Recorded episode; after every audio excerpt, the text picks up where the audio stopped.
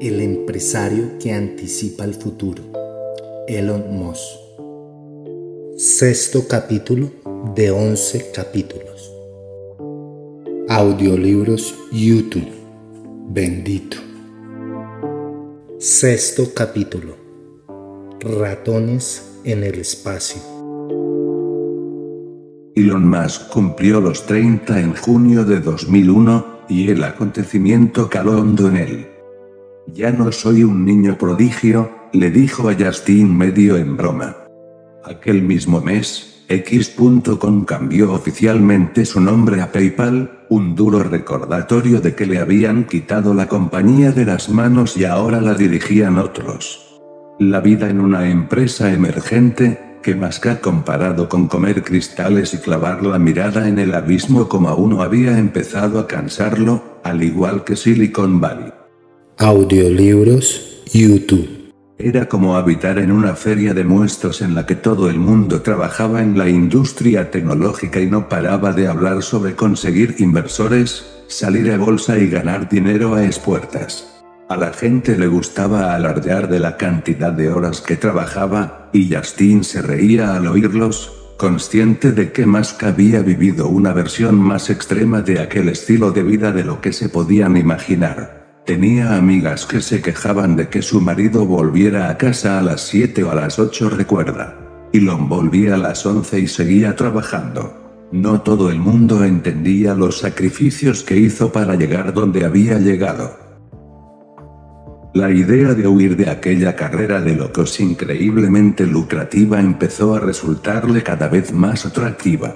Musk se había pasado toda la vida persiguiendo objetivos cada vez más elevados, y Palo Alto parecía más un trampolín que un destino final. La pareja decidió mudarse al sur, tener hijos y empezar en Los Ángeles el siguiente episodio de su vida.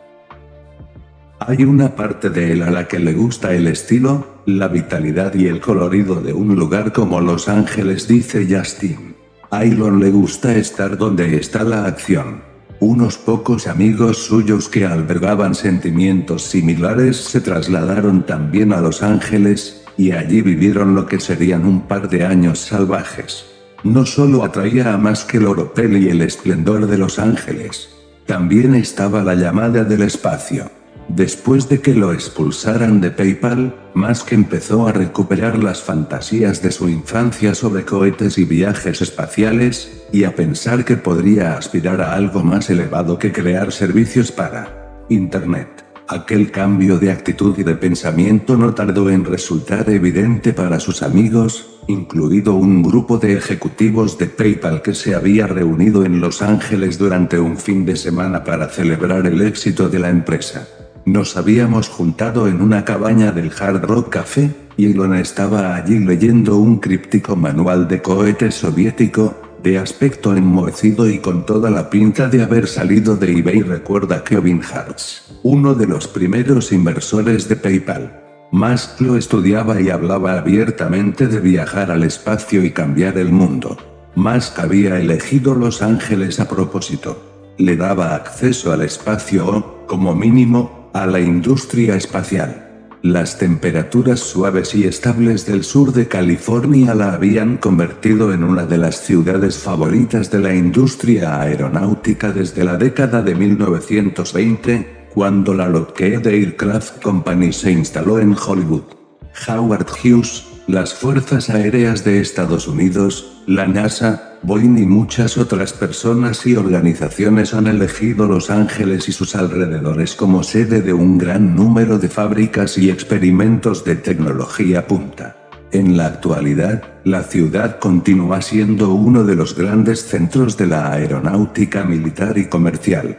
Aunque Musk no sabía exactamente lo que quería hacer en el espacio, se daba cuenta de que por el mero hecho de residir en Los Ángeles estaría rodeado por los mayores especialistas en aeronáutica del planeta. Ellos podrían ayudarlo a pulir sus ideas, y habría un gran número de aspirantes a unirse a su próximo proyecto.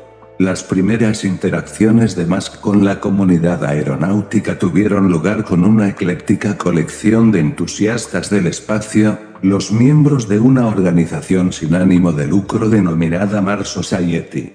Dedicada a la exploración y colonización del planeta rojo, la Mars Society organizó a mediados de 2001 un acto para recaudar fondos.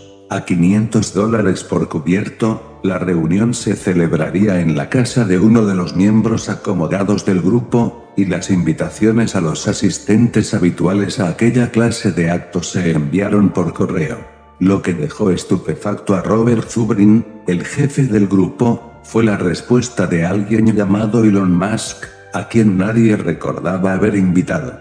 Nos entregó un cheque de 5 mil dólares, recuerda Zubrin.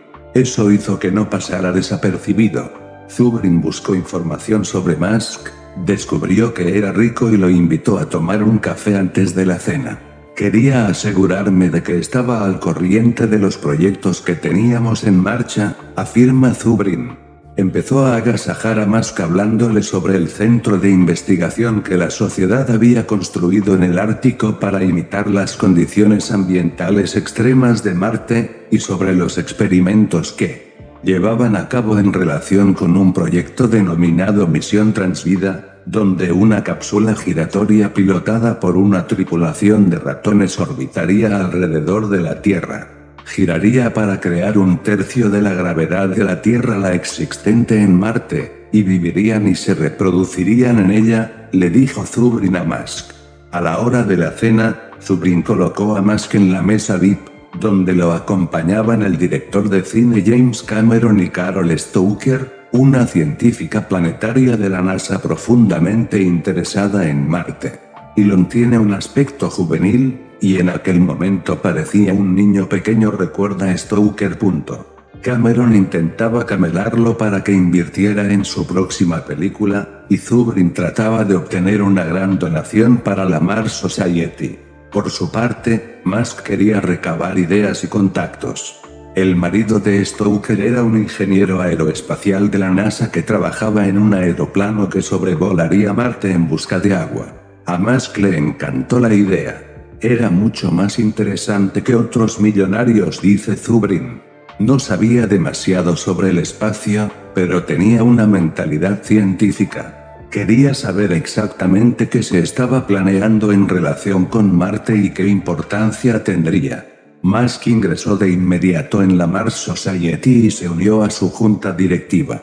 Además donó 100 mil dólares para construir una estación de investigación en el desierto. Los amigos de Musk no sabían exactamente qué pensar sobre su estado mental. Había perdido mucho peso en su lucha contra la malaria y estaba casi en los huesos. En cuanto le daban pie, se ponía a hablar de su deseo de hacer algo valioso con su vida, algo que perdurase. Su siguiente proyecto tendría que ver con la energía solar o con el espacio. Decía que lo lógico era que la energía solar fuese lo primero, pero que no tenía la menor idea de cómo ganar dinero con ella, rememora George Zachary, inversor y amigo íntimo de Musk, hablando de un almuerzo que celebraron en aquella época. A continuación empezó a hablar sobre el espacio, y yo pensaba que se refería a un espacio de oficinas, a un inmueble. Los proyectos de Musk eran más ambiciosos que los de la Mars Society. En lugar de poner unos ratones en órbita en la Tierra, Musk quería enviarlos a Marte. Según algunos cálculos someros realizados en aquel momento, el viaje costaría 15 millones de dólares. Me preguntó si pensaba que aquello era una locura, relata Zachary. Y yo le pregunté si los ratones volverían a la Tierra, porque, en el caso de que no fuera así, mucha gente pensaría que, en efecto, aquello era una locura. Al final, los ratones no solo irían a Marte y volverían, sino que procrearían en el transcurso de un viaje de varios meses de duración. Jeff Skoll, otro de los amigos de Musk que ganó una fortuna eBay, señaló que los ratones necesitarían una gran cantidad de queso para recuperar energías, y le compró a Musk una pieza gigantesca de Lebrowere, un tipo de gruyer. A Musk no le importaba ser objeto de aquellas bromas. Cuanto más pensaba en el espacio, más importante le parecía explorarlo. Creía que el público había perdido en parte las esperanzas y las ambiciones que antaño había depositado en el futuro. Para el común de los mortales, la exploración del espacio era una pérdida de tiempo y energía si le tomaban el pelo cuando hablaba de ello, pero Musk pensaba en los viajes interplanetarios con absoluta seriedad. Quería inspirar a las masas y reavivar su pasión por la ciencia, la conquista y la promesa de la tecnología. Sus temores de que la humanidad hubiera perdido gran parte de la voluntad de superar sus límites se reforzaron cuando Musk entró en la página web de la NASA. Esperaba leer un detallado plan para explorar Marte, pero no encontró absolutamente nada. Al principio pensé que a lo mejor estaba buscando en el lugar erróneo, declaró Musk en una entrevista para la revista Vired. Porque no había ningún plan, ningún calendario? No había absolutamente nada. Parecía una locura. Musk pensaba que en las raíces más profundas de América estaba el deseo de la humanidad de explorar territorios desconocidos. Le dio pena que la agencia norteamericana encargada de alcanzar ambiciosos objetivos en el espacio y en la exploración de nuevas fronteras pareciera no tener ningún interés real en explorar Marte. El espíritu del destino manifiesto a saber, la idea, acuñada en el siglo XIX, de que Estados Unidos tenía la misión de expandirse se había desinflado, por no decir que había llegado a un final deprimente y aquello no parecía importarle a casi nadie. Como tantos otros proyectos destinados a revitalizar el alma de América y a dar esperanza a toda la humanidad, la cruzada de Musk comenzó en la sala de reuniones de un hotel.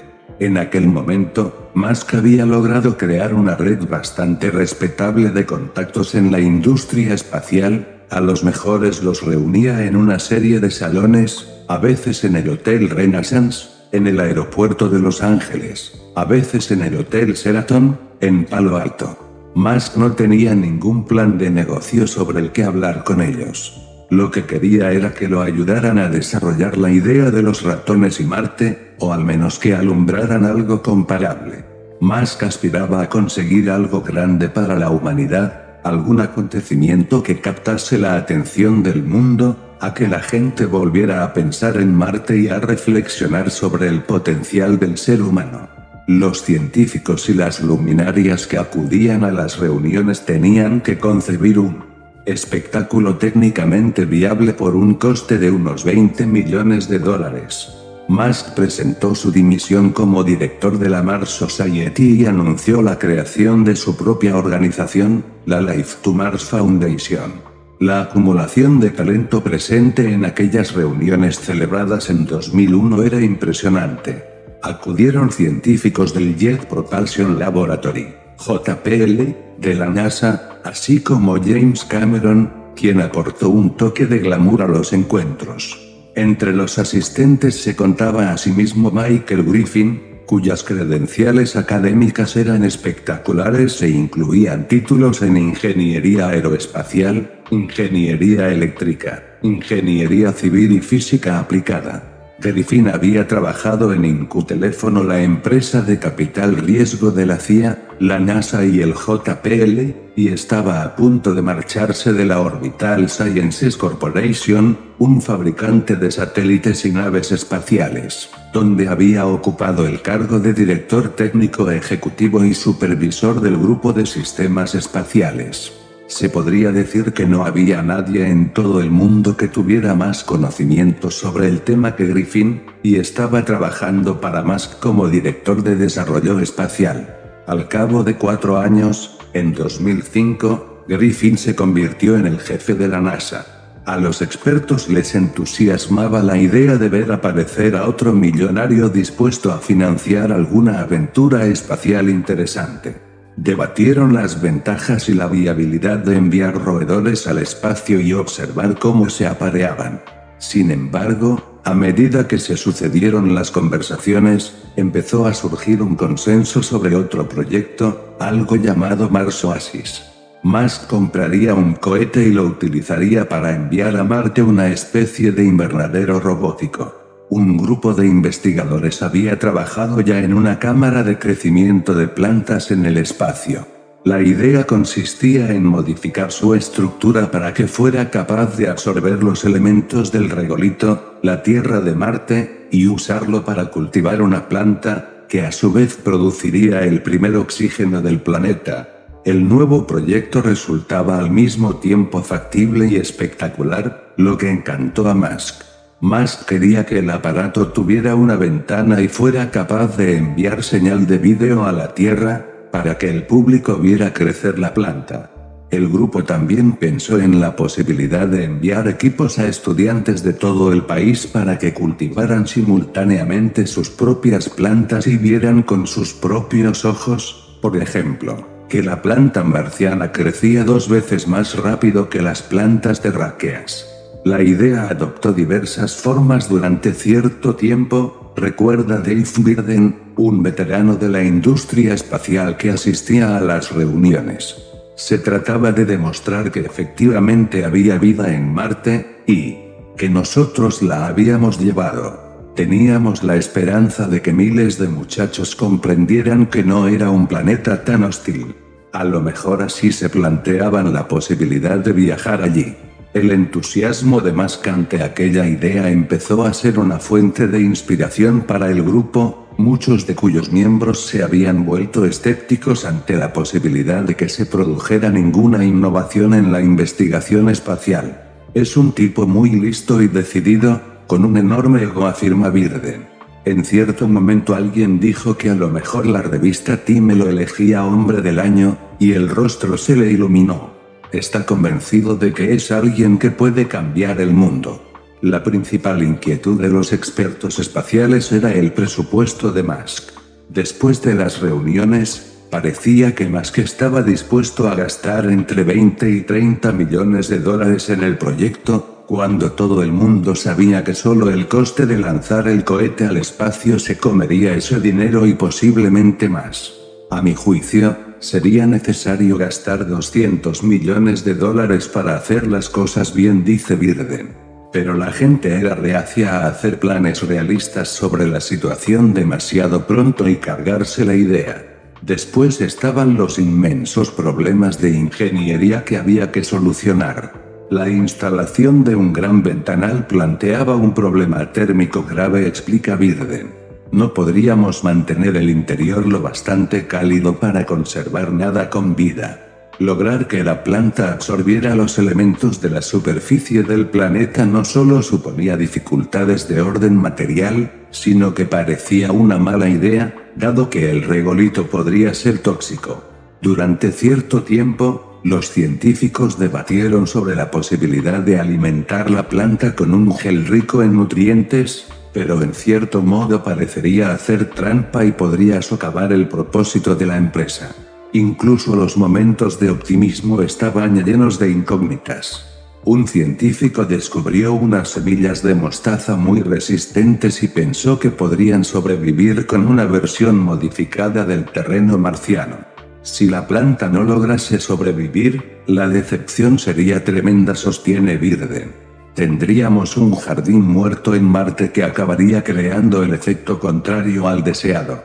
2. Más nunca dio un paso atrás. Contrató como consejeros a algunos de los voluntarios que asistían a las reuniones y los puso a trabajar en el diseño de la cápsula para la planta. Además, planeó un viaje a Rusia para averiguar cuánto costaría exactamente el lanzamiento de un cohete, y allí trató de comprar un misil balístico intercontinental remodelado para utilizarlo como vehículo de lanzamiento. Para lograrlo pidió ayuda a Jim Cantrell, un tipo fuera de lo común que había realizado diversos trabajos clasificados y no clasificados para Estados Unidos y otros gobiernos. Entre otros motivos de su fama, Cantrell había sido acusado de espionaje y sometido a arresto domiciliario por los rusos en 1996, después de que se torciera un acuerdo para la adquisición de un satélite. Al cabo de un par de semanas, Al Gore hizo algunas llamadas y todo quedó solucionado, recuerda Cantrell. A partir de entonces decidí que no volvería a hacer tratos con los rusos en la vida. Musk tenía otras ideas. Cantrell estaba conduciendo su descapotable en una calurosa tarde de julio en Utah cuando recibió una llamada. Aquel tipo de acento tan curioso me dijo, tengo que hablar con usted. Soy multimillonario. Voy a empezar un programa espacial. Cantrell no oía bien a Musk, creyó entender que se llamaba Ian Musk y le dijo que le telefonearía cuando estuviera en casa. No se puede decir que la relación entre ambos estuviera basada en la confianza desde el primer momento. Musk se negó a darle a Cantrell su número de móvil y le llamó desde el fax. A Cantrell le pareció que Musk era un tipo interesante pero demasiado impaciente. Me preguntó si había algún aeropuerto cerca de mi casa y si podía reunirme con él al día siguiente, recuerda Cantrell. Se me dispararon todas las alarmas. Temeroso de que se tratase de un plan elaborado por alguno de sus enemigos, Cantrell le dijo a Musk que se reuniría con él en el aeropuerto de Salt Lake City, donde alquilaría una sala de reuniones junto al bar Delta. Quería verme con él en un lugar situado tras los controles de seguridad, para que no pudiera llevar un arma, explica Cantrell. Cuando finalmente se celebró la reunión, Musk y Cantrell hicieron buenas migas. Musk le soltó su discurso sobre la necesidad de que los humanos se convirtieran en una especie multiplanetaria, y Cantrell le dijo que, si hablaba verdaderamente en serio, estaría dispuesto a volver a Rusia y ayudarlo a comprar un cohete.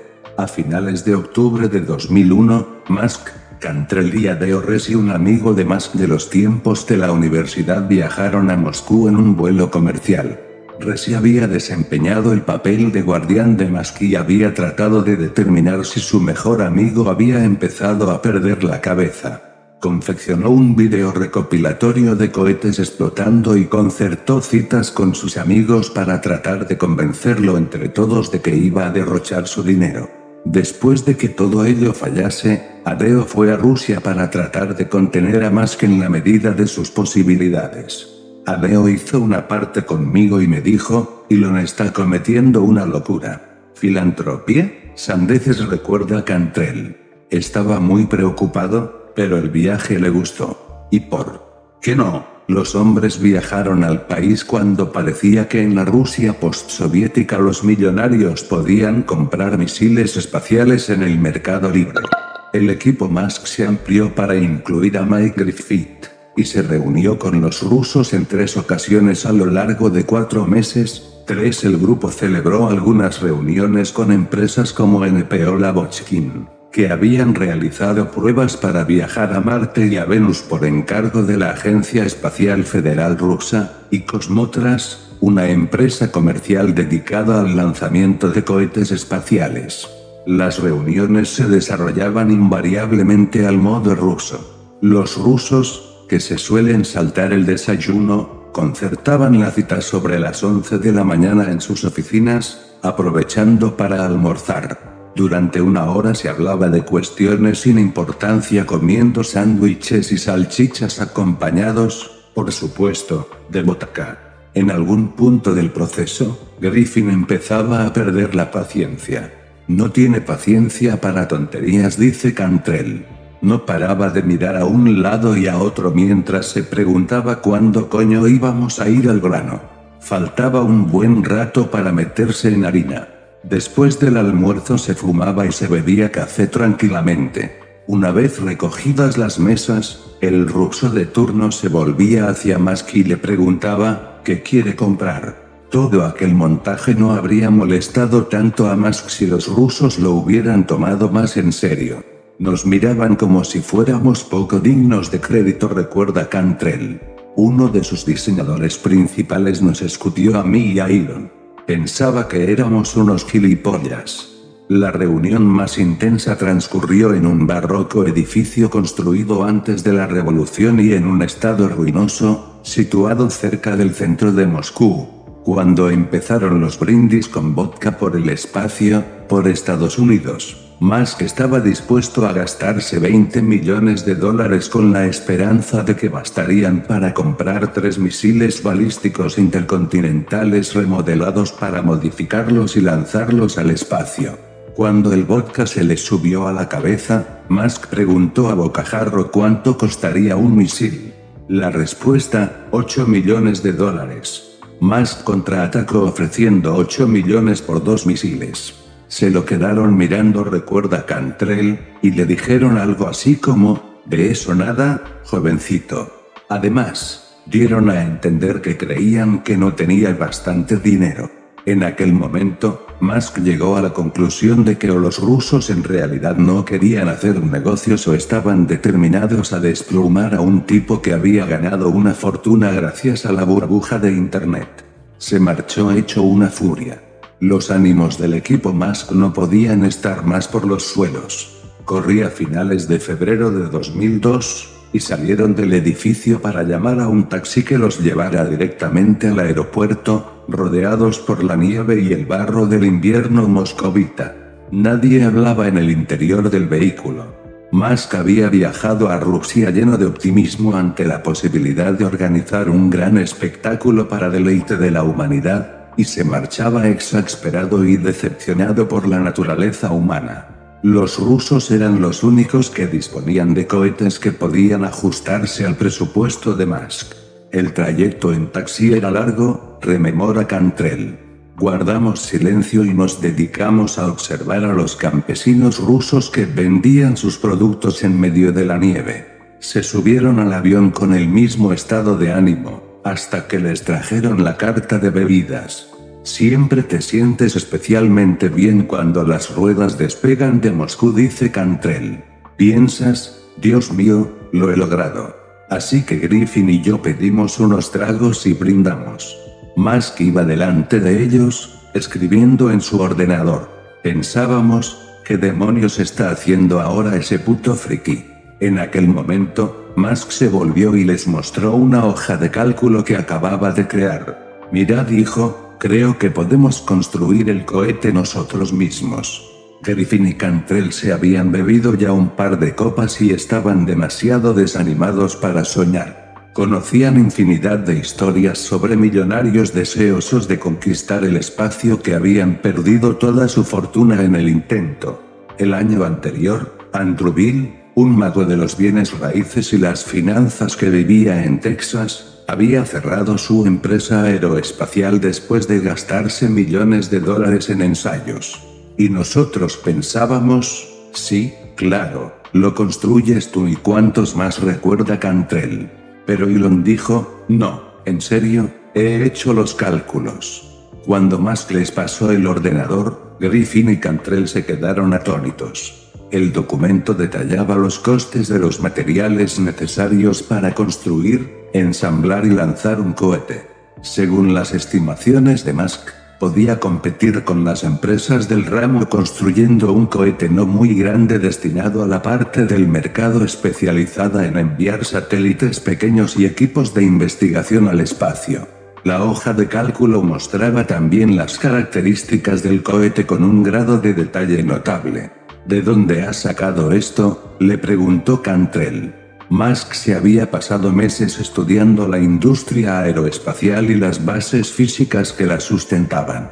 Cantrell y otros le habían prestado libros como Rocket Propulsion Elements, Fundamentals of Astrodynamics y Aerothermodynamics of Gas Turbine and Rocket Propulsion y algunos textos esenciales más. Musk había vuelto a ser aquel niño que devoraba información, y como resultado de todas aquellas reflexiones había llegado a la conclusión de que era posible construir cohetes por un precio mucho menor al que pedían los rusos.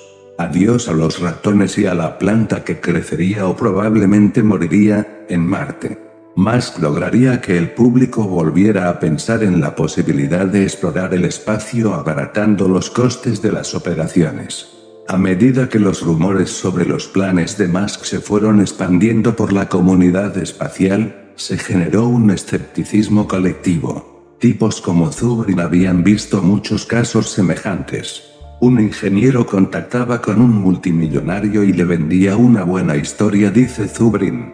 Si combinamos mis conocimientos y su dinero, construiremos un cohete espacial que será rentable y abrirá las fronteras espaciales. El cerebrito solía gastarse el dinero del ricachón durante un par de años, hasta que éste se cansaba y cortaba el grifo. Cuando nos enteramos de lo de Elon, todo el mundo dio un suspiro y dijo, vale, podía haberse gastado 10 millones de dólares en enviar unos ratones al espacio, pero ahora se va a gastar cientos de millones probablemente para nada, como todos los que lo han precedido aunque Musk era perfectamente consciente de los riesgos que entrañaba poner en pie una empresa de cohetes, al menos tenía una razón para pensar que podía tener éxito donde otros habían fracasado. Y la razón se llamaba Tom Muller. Muller era hijo de un leñador y se había criado en St. Maries, un pueblecito de Idaho donde se había ganado la reputación de ser un bicho raro. Mientras los demás chavales exploraban los bosques en pleno invierno, Muller se refugiaba en el calor de la biblioteca para leer libros o se quedaba en casa viendo Star Trek. Además, le gustaba arreglar trastos. Un día, de camino a la escuela, Muller descubrió un reloj roto tirado en una callejuela y decidió repararlo. Cada día arreglaba alguna parte una rueda, un muelle, hasta que logró que volviera a funcionar. Hizo algo similar con el cortacésped, una tarde lo desmontó en el patio delantero para divertirse. Cuando mi padre volvió a casa se puso furioso, porque creía que tendría que comprar uno nuevo recuerda Muller. Pero lo volví a montar y funcionó. Se enamoró de los cohetes. Empezó a comprar kits por correo y a montarlos siguiendo las instrucciones. No pasó mucho tiempo hasta que fue capaz de fabricar sus propios aparatos. A los 12 años de edad construyó un transbordador de juguete que podía ensamblarse con un cohete que lo lanzaba, y luego descendía planeando. Un par de años después, para un proyecto de ciencias, Müller tomó prestado el soldador de su padre para construir el prototipo de un motor de cohete. Enfriaba el aparato colocándolo boca abajo en una lata de café llena de agua. Me podía pasar así todo el día e inventó formas igualmente creativas de medir su rendimiento. El modelo le sirvió para ganar un par de premios regionales y presentarse a un concurso internacional. Allí me dieron enseguida una paliza de muerte, recuerda Müller. Alto, desgarbado y de cara rectangular, Muller es un tipo campechano que durante una temporada fue tirando en la universidad, enseñando a sus amigos a construir bombas de humo, hasta que sentó cabeza y se convirtió en un alumno brillante de ingeniería mecánica. Al salir de la universidad trabajó primero para Hughes Aircraft en la construcción de satélites no eran cohetes, pero se le parecía mucho, y después para TRW Space and Electronics. Corría la segunda mitad de los años 80, y el programa Star Wars de Ronald Reagan hacía que los entusiastas del espacio soñaran con armas cinéticas y toda clase de locuras destructivas. En TRW, Muller experimentó con propelentes de lo más variopintos y supervisó el desarrollo del motor TR-106, una máquina gigantesca alimentada con hidrógeno y oxígeno líquido. En su tiempo libre, Muller se reunía con los miembros de la Reaction Research Society, un grupo creado en 1943 para fomentar la construcción y el lanzamiento de cohetes, y que contaba con unos 200 miembros. Los fines de semana viajaba con el grupo al desierto de Mojave para llevar al límite los aparatos de aficionados que fabricaban. Muller era uno de los miembros destacados del grupo, capaz de construir máquinas que funcionaban y de experimentar con algunas de las ideas más radicales que sus conservadores jefes de TRW descartaban. Su mayor logro fue un motor de 35 kilos capaz de producir casi 60.000 newtons de impulso, que fue reconocido como el mayor motor de cohete alimentado con combustible líquido construido por un aficionado. Aún conservo los cohetes en el garaje, dice Muller. En enero de 2002, Muller estaba en el taller de John Garvey, que había dejado la compañía McDonnell Douglas para empezar a construir sus propios cohetes. Las instalaciones de Garvey se encontraban en Huntington Beach, donde había alquilado un espacio industrial del tamaño de un garaje de seis plazas. Mientras trabajaban en el motor de 35 kilos, Garvey mencionó que a lo mejor se dejaba caer por allí un tipo llamado Elon Musk. El mundo de los aficionados a los cohetes es un pañuelo, y fue Cantrell quien recomendó a Musk que echara una ojeada al taller de Garvey y viera los diseños de Muller. Un domingo, Musk, vestido con una gabardina de cuero negro que le daba el aire de un asesino a sueldo, se presentó en el taller junto a Justin, entonces embarazada. Muller sujetaba el motor sobre un hombro, tratando de atornillarlo a un soporte, cuando Musk empezó a acribillarle a preguntas. Me preguntó cuánto impulso tenía, recuerda Muller. Quería saber si alguna vez había trabajado en algo más grande. Le respondí que sí, que había trabajado en un motor de 3 millones de newtons de impulso en TRW que conocía como la palma de mi mano. Muller dejó el motor en el suelo para tratar de responder a aquel interrogatorio. ¿Cuánto cuánto costaría un motor tan grande? preguntó Musk.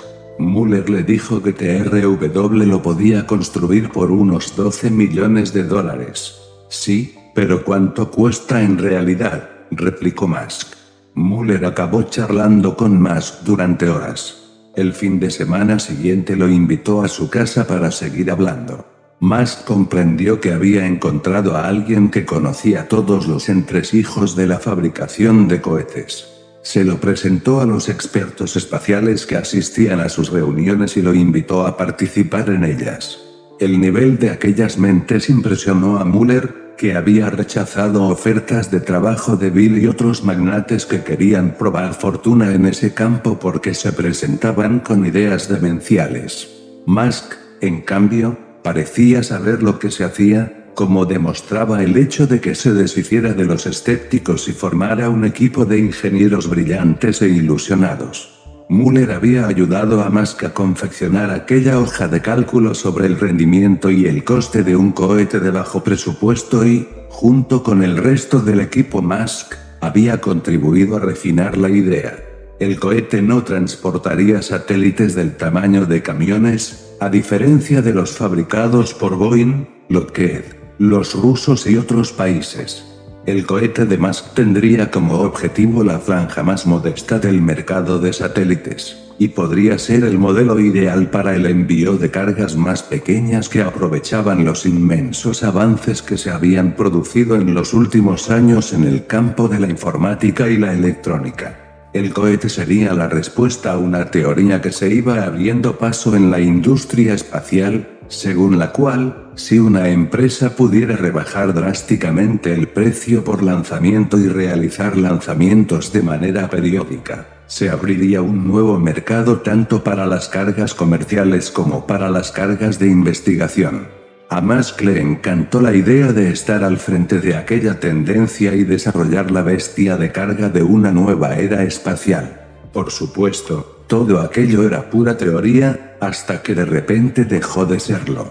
PayPal había salido a bolsa en febrero, sus acciones habían ganado un 55%, y Musk sabía que eBay también quería comprar la compañía.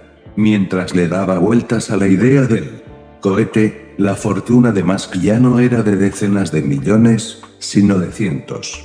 En abril de 2002, Musk había renunciado a la idea de dar un golpe publicitario y estaba decidido a poner en marcha una empresa dedicada al mundo del espacio.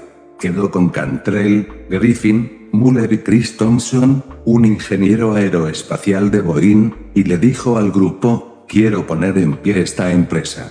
Si el proyecto os estimula, pongamos manos a la obra. Griffin quería unirse, pero acabó declinando la propuesta cuando Musk rechazó su petición de vivir en la costa este, y Cantrell solo se quedó durante algunos meses al considerar que el proyecto era demasiado arriesgado. Fundada en junio de 2002, Space Exploration Technologies nació en un entorno humilde. Musk adquirió un viejo almacén en el número 1310 de East Grand Avenue, en el segundo, una zona situada en las afueras de Los Ángeles donde bullía la actividad de la industria aeroespacial. El anterior propietario de aquel edificio de 7.000 metros cuadrados había hecho numerosos envíos de mercancía y había utilizado la parte sur de la instalación como depósito logístico, equipándolo con varios muelles de carga para camiones.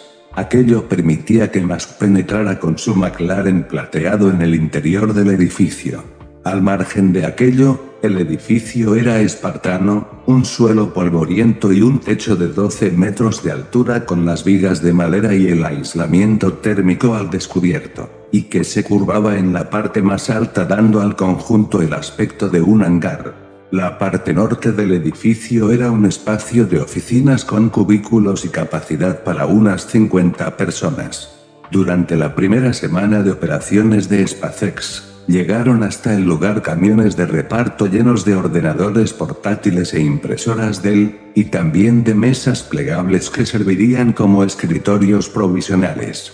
Musk fue hasta uno de los muelles de carga, abrió la puerta y descargó el equipo con sus propias manos. Al cabo de poco tiempo, Musk había transformado aquel espacio de oficinas dándole la estética que sería característica de todas sus empresas, una brillante capa de epoxi sobre suelos de hormigón y unas manos de pintura blanca para las paredes. El blanco estaba pensado para dar a la factoría un aspecto pulcro y alegre. Se distribuyeron escritorios por toda la superficie de la nave para que los científicos y los ingenieros procedentes de las grandes universidades estadounidenses que se dedicaban a diseñar los aparatos pudieran sentarse junto a los soldadores y los operarios que los construían. Aquella estrategia supuso la primera ruptura con las tradiciones de las empresas aeroespaciales, que preferían aislar a los diversos grupos de ingenieros y, sobre todo, separar a estos de los operarios, instalando sus factorías en lugares donde el precio del terreno y el coste de la mano de obra fueran baratos. Cuando la primera docena de empleados llegó a las oficinas, les dijeron que SpaceX tenía la misión de convertirse en la Southwest Airlines 4 del espacio.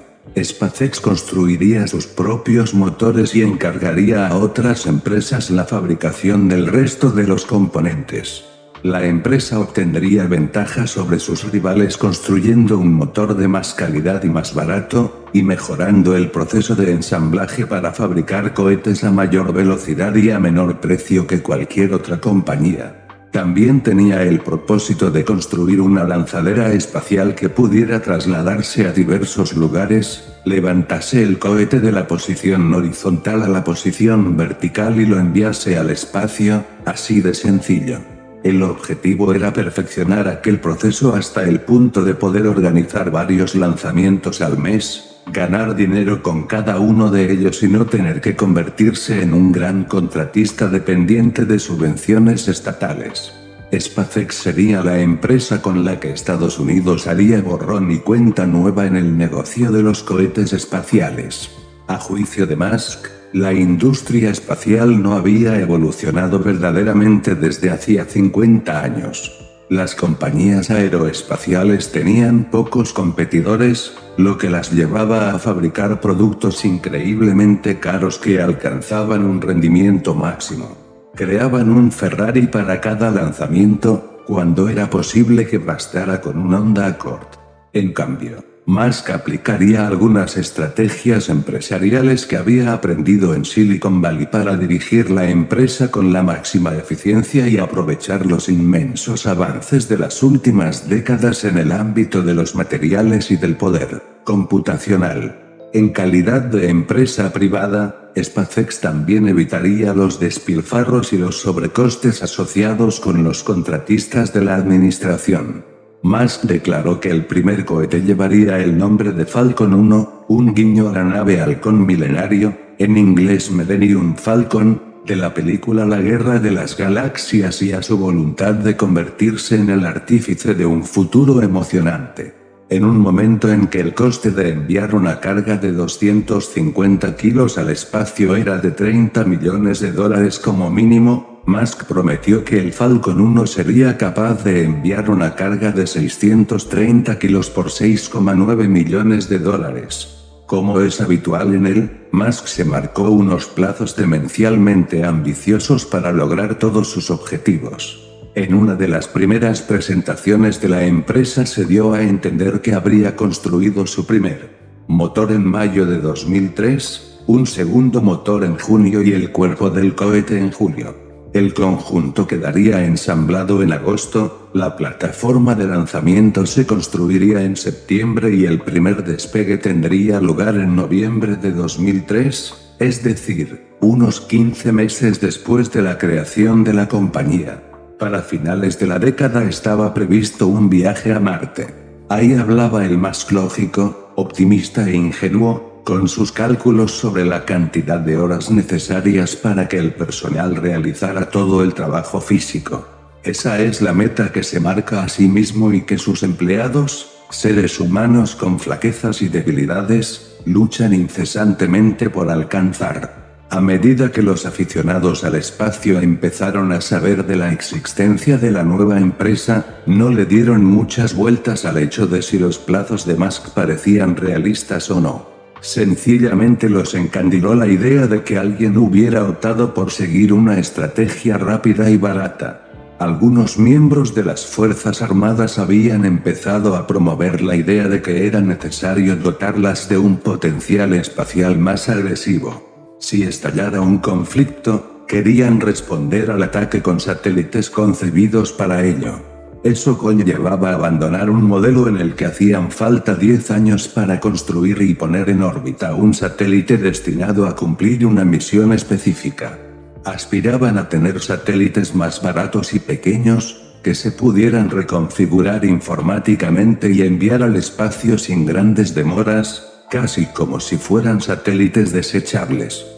Si pudiéramos lograr algo así, el juego cambiaría por completo, afirma Pitwarden, general retirado de las Fuerzas Aéreas que se reunió con Musk en calidad de consultor del Departamento de Defensa. Haría que nuestra capacidad de respuesta en el espacio fuera similar a la que ya tenemos por tierra, mar y aire. El trabajo de Borden lo llevaba a examinar instrumentos tecnológicos que se salían de lo común. Aunque a menudo se encontraba con soñadores excéntricos, Musk le pareció un tipo con los pies en el suelo, que sabía lo que se decía y estaba perfectamente cualificado.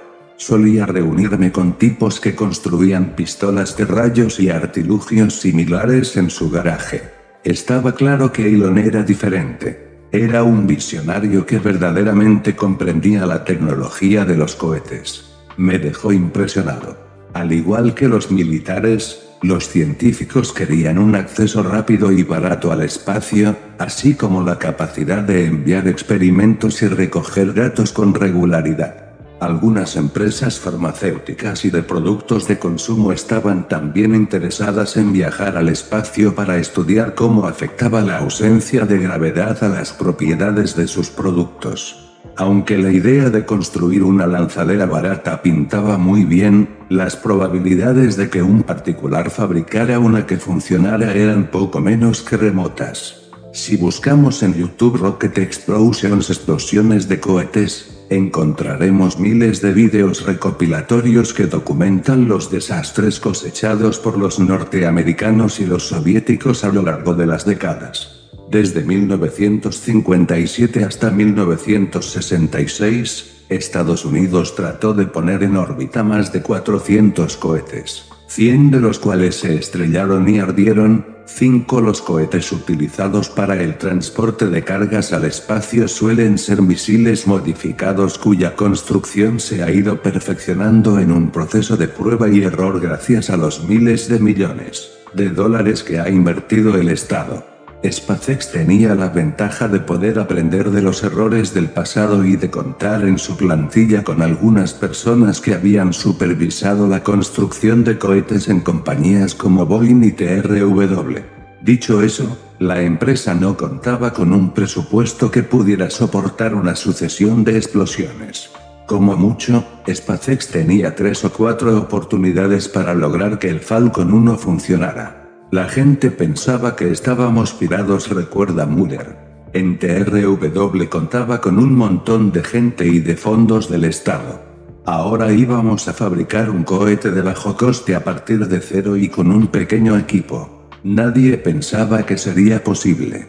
En julio de 2002, Musk estaba emocionado ante aquella arriesgada aventura, y eBay adquirió PayPal por 1.500 millones de dólares. El trato dotó a Musk de cierta liquidez y le proporcionó más de 100 millones que podría invertir en SpaceX. Con una inversión inicial de ese calado, nadie sería capaz de disputarle el control de la empresa, como le había pasado en Zipros y PayPal. Para los empleados que habían accedido a acompañar a Musk en aquel viaje aparentemente imposible, aquel dinero significaba que tendrían asegurado un empleo durante dos años como mínimo. La adquisición aumentó además la fama de Musk, lo que le serviría para conseguir reuniones con altos funcionarios y para hacerse respetar por los proveedores. Sin embargo, de repente todo aquello pareció desprovisto de importancia. Justin había dado a luz a un niño, Nevada Alexander Musk. Tenía 10 semanas cuando, justo a la vez que se anunciaba el acuerdo con eBay, murió. Los Musk habían acostado a Nevada para que durmiera la siesta boca arriba, como se enseña a hacer a los padres.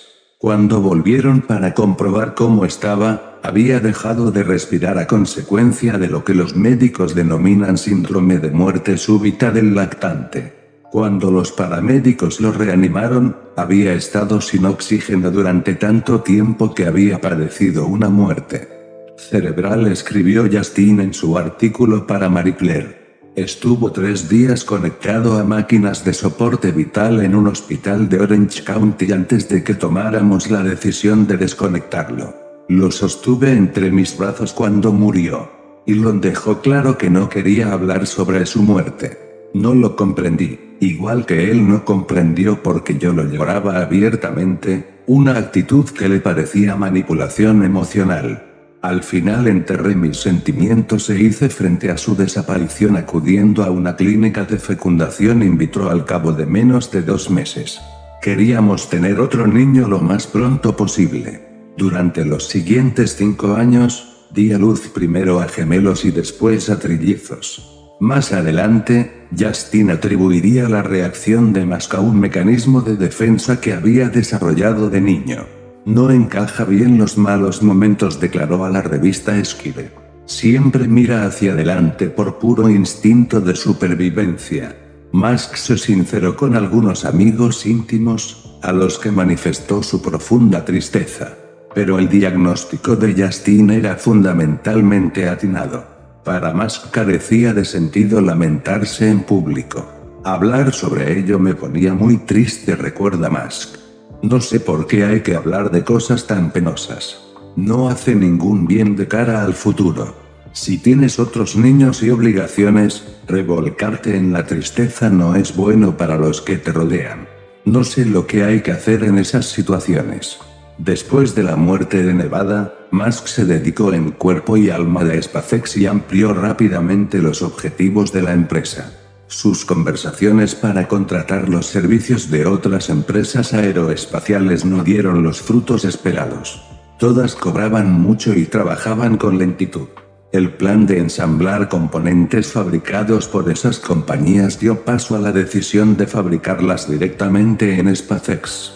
Aunque contemos con la experiencia de otros proyectos de lanzaderas, desde el Apolo hasta el X-34 barra oblicua Fast Track, SpaceX va a desarrollar con sus propios medios todo el cohete Falcon desde cero, incluidos los motores, la turbobomba, el tanque criogénico y el sistema de teledirección, anunció la empresa en su página web.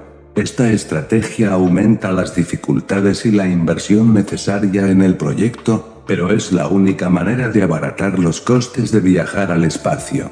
Los ejecutivos a los que más contrató formaban un equipo estelar. Muller se puso a trabajar de inmediato en la construcción de los dos motores, a los que dieron el nombre de Merlin y Kestrel, dos tipos de halcones. Chris Thompson, marine que había sido el responsable de la construcción de los cohetes del Titan en Boeing, era el vicepresidente de gestión de operaciones. Tim Buzza. También venía de Boeing, donde se había ganado la reputación de ser uno de los mejores profesionales del planeta en pruebas de cohetes. Steve Johnson, que había trabajado en JPL y en dos compañías espaciales comerciales, fue nombrado director de ingeniería mecánica. El ingeniero aeroespacial Hans Koenigsmann se encargó del desarrollo de los sistemas de aviónica, teledirección y control. Musk también reclutó a Gwyneth O'Toole, una veterana de la industria aeroespacial que empezó como la primera representante de SpaceX y con el paso del tiempo se convirtió en la mano derecha de Musk y en la presidenta de la empresa. En aquellos primeros tiempos también llegó Mary Beth Brown, un personaje hoy legendario en la historia de SpaceX y Tesla. Brown o MB, como todo el mundo la llamaba, se convirtió en la leal ayudante de Musk. La relación entre ambos recordaba a la de Tony Stark y Pepper Potts en Iron Man. Musk trabajaba 20 horas al día, exactamente como Brown. Con el paso de los años, Brown se encargó de comprarle la comida, concertar sus citas de negocios, fijar las horas que pasaba con sus hijos, elegirle la ropa, encargarse de atender a la prensa y, cuando era necesario, sacar a más de las reuniones para que su agenda no se descabalara. No solo se acabó convirtiendo en el único puente entre Musk y todos sus intereses, sino también en un activo de valor incalculable para los empleados de la compañía. Brown desempeñó un papel crucial a la hora de forjar el estilo de trabajo que presidió los primeros años de SpaceX. Prestaba atención a pequeños detalles, como los cubos de basura rojos con diseño de nave espacial que había en el despacho, y contribuía a que se respirase un buen ambiente. Cuando se trataba de cuestiones relacionadas directamente con Musk, Brown aportaba su firmeza y su sensatez. El resto del tiempo lucía una amplia y cálida sonrisa y un encanto cautivador. Siempre andaba diciendo cosas como, oh querido. ¿Cómo estás, querido? recuerda un técnico de la empresa. Seleccionaba los correos más estrambóticos que recibía más y los reenviaba con el título El pirado de la semana para que todo el mundo se riera. En una de las mejores entregas de aquella serie, aparecía un dibujo hecho a mano de una aeronave lunar con una mancha roja. La persona que había enviado la carta había rodeado la mancha con un círculo y había escrito al lado, ¿qué será esto?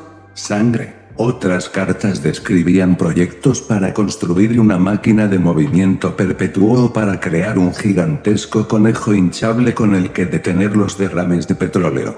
Durante una breve temporada, Brown se ocupó de los libros de cuentas de la empresa y de controlar el negocio en ausencia de Musk. Se encargaba de todo, afirma el mismo técnico. Decía, es lo que habría querido Elon.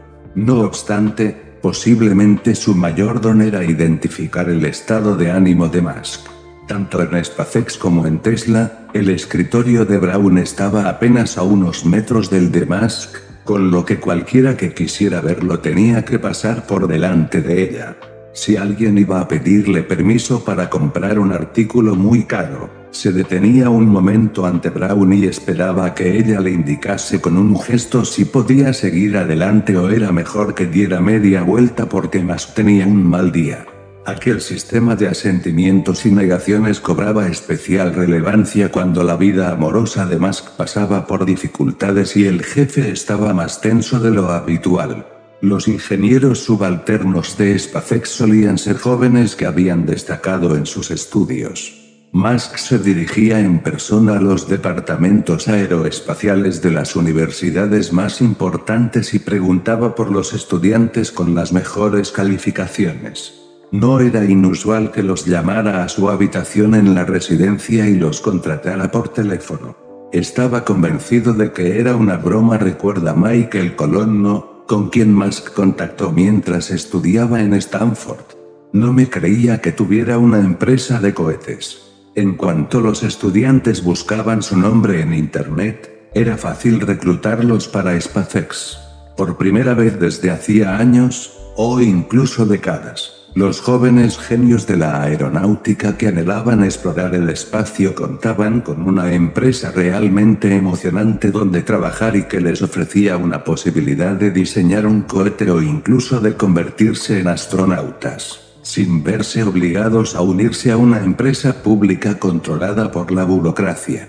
A medida que se iba corriendo la voz sobre las ambiciones de SpaceX, los ingenieros más importantes de Boeing, Lockheed Martin y Orbital Sciences que no se arredraban ante el riesgo acudieron en manada a formar parte de la nueva compañía. Durante el primer año de vida de SpaceX, cada semana fichaban uno o dos trabajadores nuevos.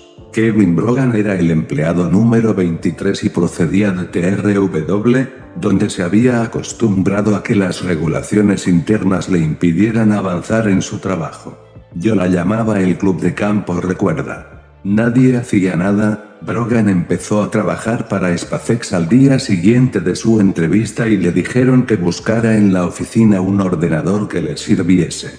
Primero había que ir a Fry's para conseguir todos los productos electrónicos que necesitaras y después a Staples para comprarse una silla, comenta Brogan. Su compromiso era absoluto, trabajaba 12 horas diarias, volvía a casa, dormía 10 horas y después se marchaba otra vez al trabajo.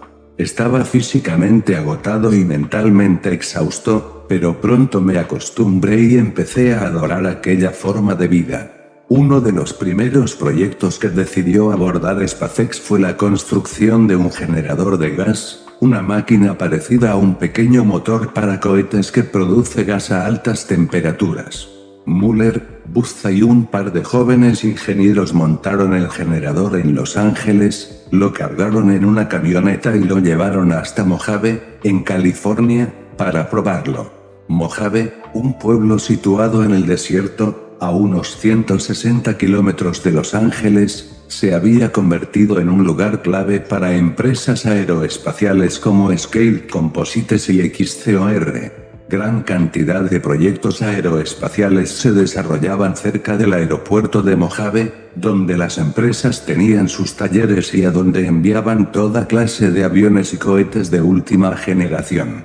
El equipo de SpaceX encajó perfectamente en aquel entorno y utilizó un banco de pruebas de XCOR que tenía el tamaño ideal para el generador de gas. La primera prueba tuvo lugar a las 11 de la mañana y duró 90 segundos.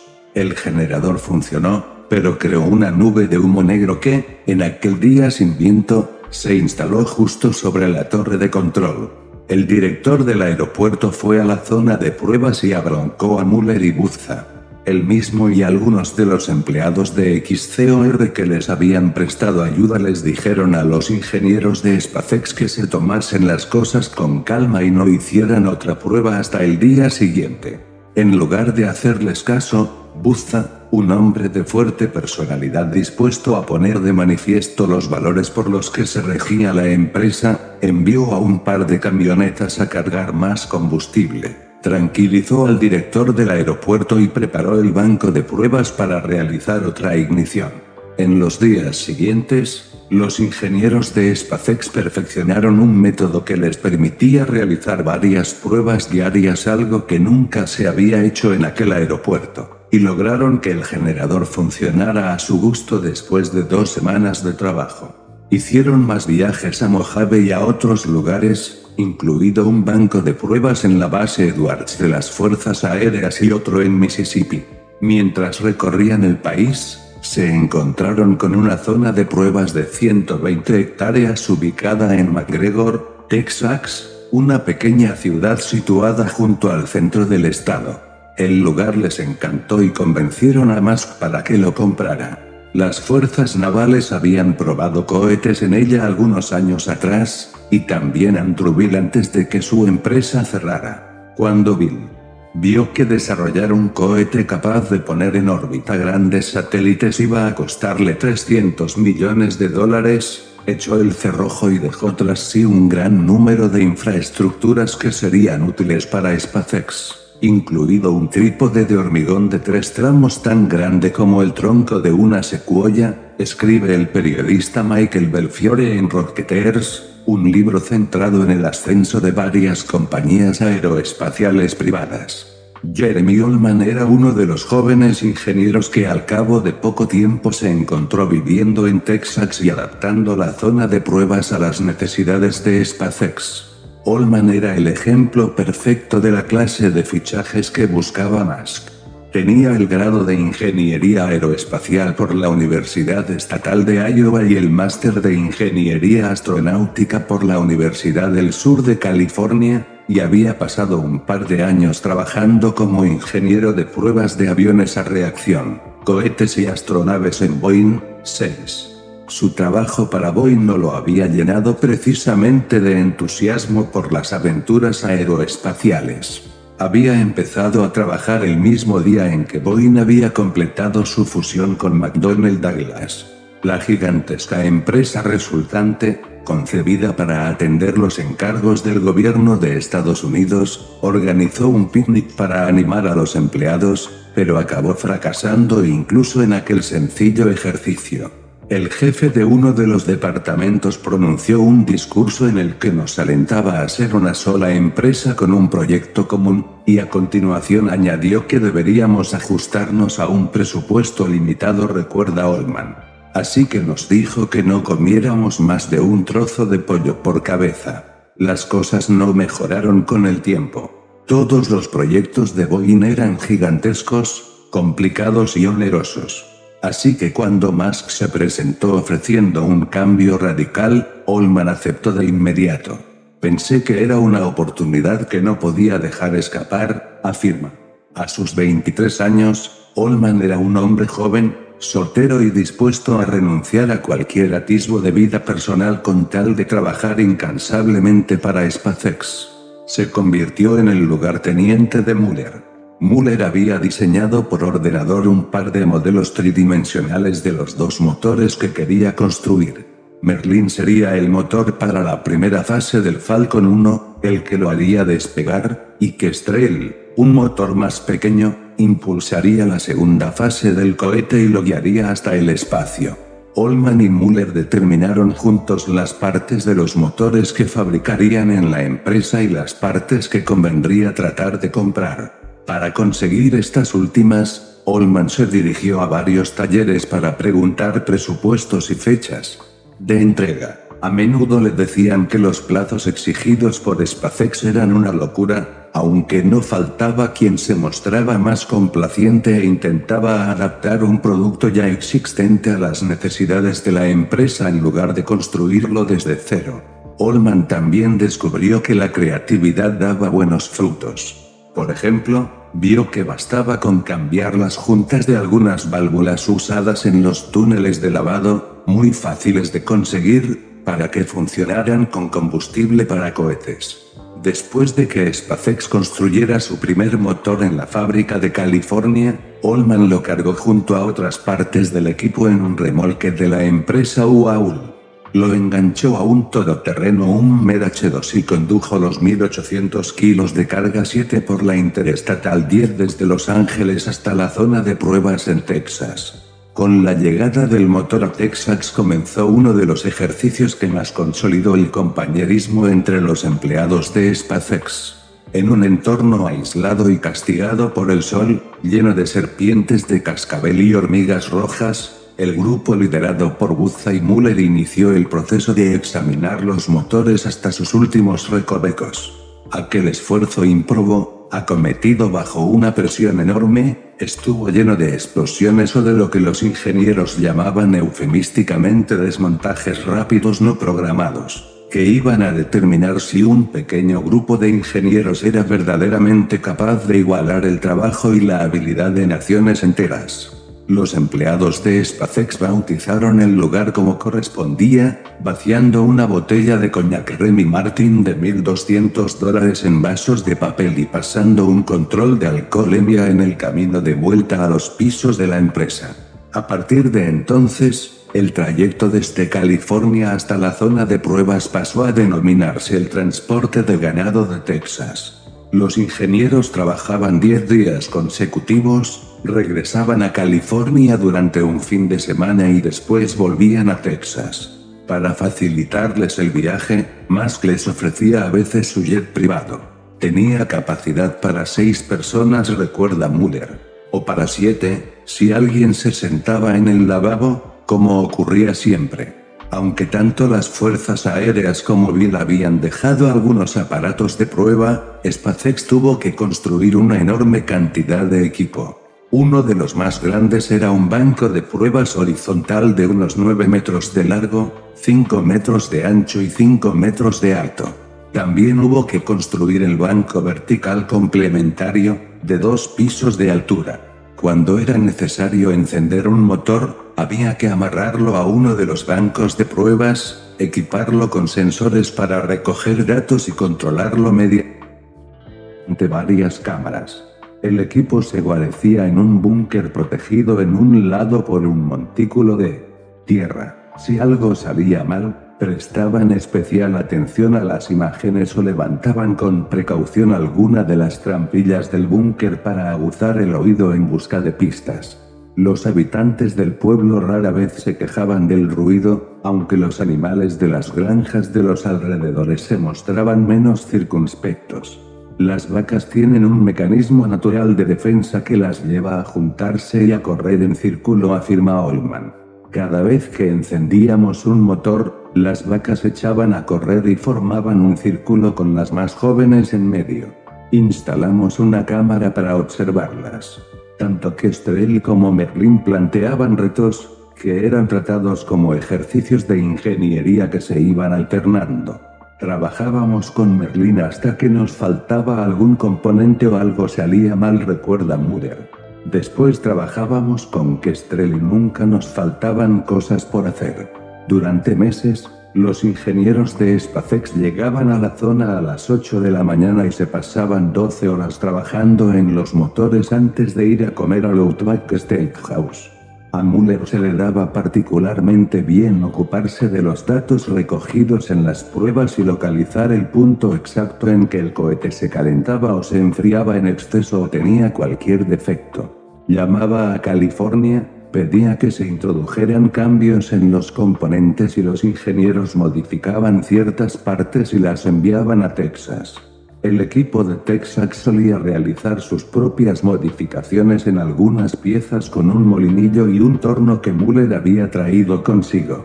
Al principio, Kestrel era realmente torpe, y uno de los momentos en los que me sentí más orgulloso fue cuando logré que su rendimiento pasara de horrible a excelente con algunos componentes que compramos por internet y fabricamos en el taller, explica Muller. Algunos miembros del equipo perfeccionaron sus habilidades hasta el punto de ser capaces de construir en tres días un motor que superó todas las pruebas. Además, debían ser expertos en programas informáticos. Dedicaron una noche entera a construir una turbobomba para el motor y emplearon la siguiente en reconfigurar una serie de aplicaciones utilizadas para controlar los motores. Olman era un verdadero experto en aquel trabajo, pero el resto del equipo de jóvenes y diestros ingenieros que entremezclaban disciplinas por pura necesidad y por espíritu de aventura no le iba a la zaga. La experiencia tenía algo de adictivo, rememora Orman. Tienes 24 o 25 años, y te confían una responsabilidad enorme. Era de lo más motivador. Para volar al espacio, el motor Merlin tenía que estar encendido durante 180 segundos. Cuando empezaron su trabajo en Texas, aquello parecía una eternidad para los ingenieros, el motor apenas se mantenía encendido medio segundo antes de fallar. Unas veces vibraba demasiado durante las pruebas, otras respondía mal a la incorporación de nuevos elementos, otras se rompía y necesitaba arreglos importantes, como cambiar un colector de aluminio por otro fabricado con un material más exótico. El Inconel, una aleación capaz de soportar temperaturas extremas. En cierta ocasión, una válvula de combustible no se abrió correctamente e hizo explotar el motor, en otra, se prendió fuego todo el banco de pruebas. La ingrata tarea de llamar a Musk para contarle los problemas que habían surgido durante la jornada solía recaer en Buzza y Muller. Elon tenía mucha paciencia, afirma Muller. Recuerdo una ocasión en la que hicimos dos pruebas al mismo tiempo y las dos acabaron en desastre. Le dije a Elon que podíamos probar con otro motor, pero lo cierto es que me sentía muy frustrado y muy cansado y estuve seco con él. Le dije, podemos probar con otro puto motor, pero hoy ya he hecho explotar demasiada mierda. Y él me respondió, de acuerdo, no te preocupes. Cálmate, mañana lo intentamos otra vez. Más adelante, algunos empleados del segundo contaron que Elon había estado al borde de las lágrimas durante aquella llamada al notar la frustración y el dolor en la voz de Muller. Lo que más no toleraba eran las excusas o la falta de un plan de ataque claro. Allman fue uno de los muchos ingenieros que llegó a aquella conclusión después de enfrentarse a uno de los típicos interrogatorios de Musk. La peor llamada fue la primera, recuerda Allman. Algo había salido mal, y Elon me preguntó cuánto nos costaría volver a estar en marcha, una pregunta para la que en aquel momento yo no tenía respuesta. Me dijo, pues debes tenerla. Es importante para la empresa. Todo depende de esto.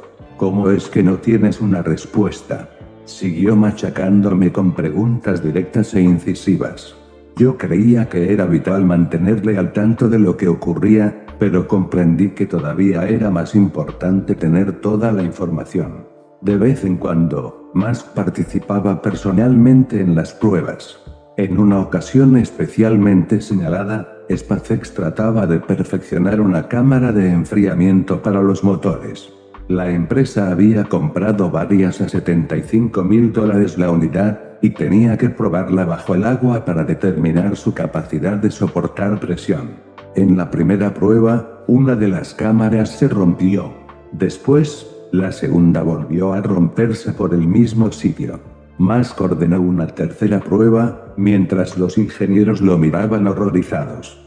Pensaban que la prueba sometía a los aparatos a una presión excesiva y que más que echaba por la borda una parte imprescindible del equipo. Cuando la tercera también se rompió, Musk voló con las cámaras a California, las llevó a la fábrica y, con ayuda de algunos ingenieros, trató de sellarlas con resina epoxi. No le importa ensuciarse las manos, afirma Muller. Allí estaba, con su elegante ropa y sus preciosos zapatos italianos, pringándose de resina. Emplearon toda la noche y las probaron de nuevo, pero las cámaras se volvieron a romper. Musk, con la ropa destrozada, había llegado a la conclusión de que las piezas tenían un defecto de fabricación, había puesto a prueba su hipótesis y había obrado rápidamente en consecuencia, pidiendo a los ingenieros que idearan otra solución. Estos incidentes formaban parte de un proceso complicado pero productivo. En SpaceX había arraigado la idea de que eran una familia pequeña y unida que luchaba contra el mundo. A finales de 2002, la empresa solo tenía un almacén vacío. Un año después, el lugar parecía una auténtica fábrica de cohetes. Desde Texas llegaban motores Merlin funcionales que entraban en una cadena de montaje en la que los operarios podían conectarlos al cuerpo principal, o primera fase, del cohete. Se prepararon más puestos para conectar la primera fase con la fase superior del cohete. Se montaron grúas para manejar las piezas más pesadas, y se instalaron vías de transporte de color azul metálico para guiar el cuerpo del cohete por toda la fábrica, de puesto en puesto. SpaceX también había empezado a construir la carena, o carcasa, que protege durante el lanzamiento la carga útil, situada justo encima del cohete, y que se abre en el espacio como si fuera una almeja para liberar la carga. SpaceX también había conseguido un cliente. Según Musk, su primer cohete despegaría a comienzos de 2004 desde la base Vandenberg de las Fuerzas Aéreas transportando un satélite llamado Taxat-1 para el Departamento de Defensa. Con ese objetivo a la vista, trabajar 12 horas al día durante 6 días a la semana era la norma, aunque muchos empleados solían dedicar al trabajo más tiempo aún. Las pausas, cuando llegaban, empezaban alrededor de las 8 de la tarde en los días laborables, momento en el que Musk permitía a todo el mundo utilizar sus ordenadores para jugar entre sí a videojuegos como Quake 3 Arena y Counter Strike. A la hora fijada, el ruido de las pistolas cargándose resonaba por toda la oficina mientras cerca de 20 personas se armaban para la batalla. Más que jugaba con el conveniente sobrenombre de Random 9 solía ganar las partidas, destrozando y cosiendo a tiros a sus empleados sin piedad. Allí estaba el jefe, disparándonos con cohetes y pistolas de plasma recuerda Colono. Lo peor es que es increíblemente bueno en esa clase de juegos y tiene reacciones increíblemente rápidas. Se sabía todos los trucos y cómo acercarse sigilosamente a los rivales. El lanzamiento en ciernes despertó los instintos de vendedor de Mask. Quería mostrar al público los logros de sus infatigables trabajadores y fomentar el interés por SpaceX. Así que decidió mostrar un prototipo del Falcon 1 en diciembre de 2003. La empresa llevaría el Falcon 1, con sus siete pisos de altura, de gira por todo el país, mediante una plataforma construida ex profeso, y lo dejaría, junto con la lanzadera móvil de SpaceX, ante la sede de la Administración Federal de Aviación de Washington. Además, daría una conferencia de prensa para dejar claro en Washington que acababa de nacer un fabricante de cohetes más modernos, capaces y baratos. A los ingenieros de SpaceX no les gustaba aquella campaña de marketing. Trabajaban más de 100 horas a la semana para construir el cohete que realmente necesitaba la empresa. Más quería que, además, fabricaran un falso cohete de aspecto impecable se hizo regresar al equipo de Texas y se le asignó otro plazo imposible para construir el artilugio. A mí me parecía un despilfarro, dice Olman. No servía para avanzar, pero Elon creía que nos ganaría el apoyo de gente importante en la administración. Mientras construían el prototipo, Olman experimentó todas las ventajas e inconvenientes de trabajar para Musk. Había perdido las gafas hacía unas semanas, cuando se le resbalaron y cayeron por un extractor de humo en la zona de pruebas de Texas. Desde entonces, se las había apañado con un par de recambio, ocho que también echó a perder cuando las rayó al intentar meterse bajo un motor. Sin tener siquiera un momento libre para visitar al oftalmólogo, Olman empezó a pensar que su salud estaba en peligro. Las intensas horas de trabajo, las gafas, la copia publicitaria, aquello era demasiado. Una noche se desahogó en la fábrica, sin darse cuenta de que más estaba cerca y lo oyó todo. Al cabo de dos horas, Mary Beth Brown se presentó con una cita para ver a un especialista en cirugía ocular láser. Cuando Olman fue a verlo, descubrió que Musk pagaba la operación. Elon puede ser muy exigente, pero se asegura de que no haya nada que se interponga en tu camino, sostiene Olman. Con el paso del tiempo, también ha llegado a apreciar la estrategia a largo plazo que guiaba la decisión de construir aquel prototipo y llevarlo a Washington. Creo que pretendía dar un toque de realismo a SpaceX, y si aparcas un cohete frente al jardín de alguien, es difícil que niegue su existencia, dice Olman.